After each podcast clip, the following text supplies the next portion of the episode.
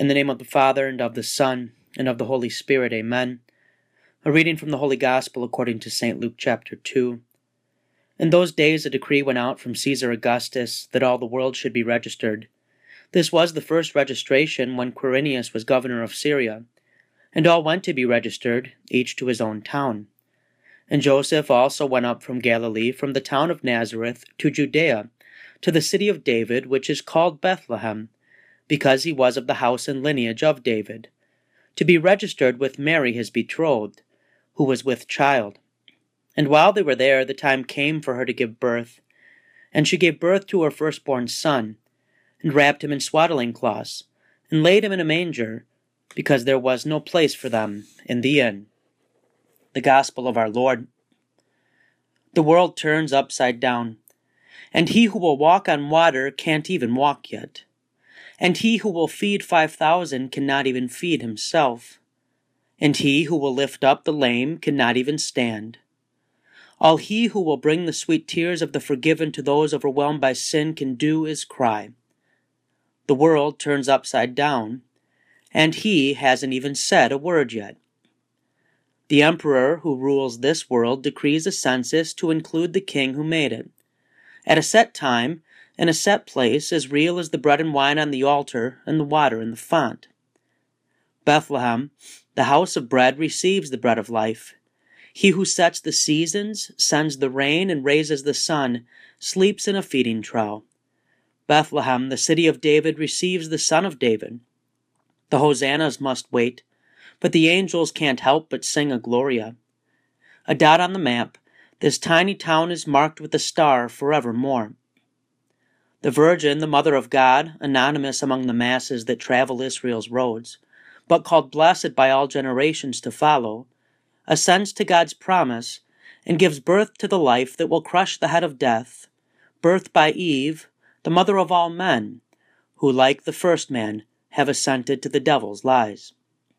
The inn, warm and inviting, which made not room for him who prepares for us a home in heaven, forevermore remains cold and callous, while the cattle shed, cold and callous, sanctified by its divine guest, is reenacted by millions with warm and inviting love.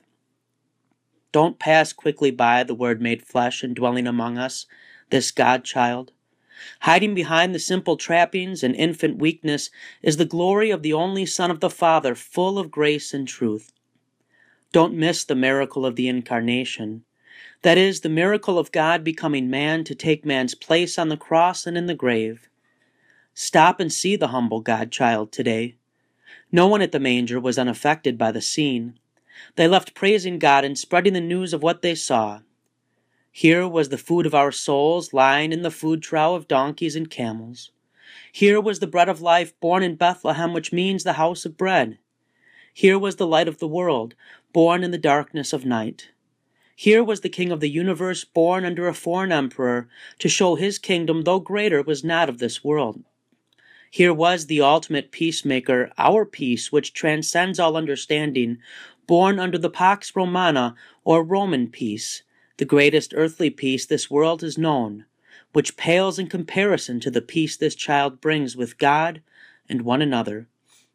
Let us, with the shepherds, approach this modern day manger, the church, and discover this infant wrapped in cloths, the Scriptures, which are centered and fulfilled in and by Him, body and blood in the supper who comes, a child come to earth who makes us his children through holy baptism.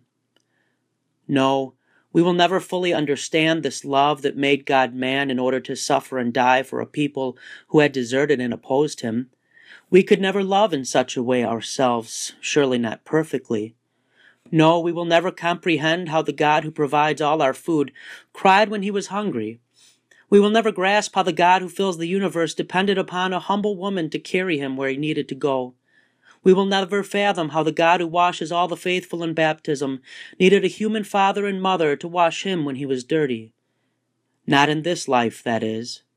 Yet as Christians, we still ponder all these things in our heart like the Blessed Virgin Mary knowing such an ocean of truth will never fit into the puddle that is our head, knowing that every time we mine this quarry of life revealed to us by the Scriptures, we will find some new treasure to strengthen our faith and motivate our lives.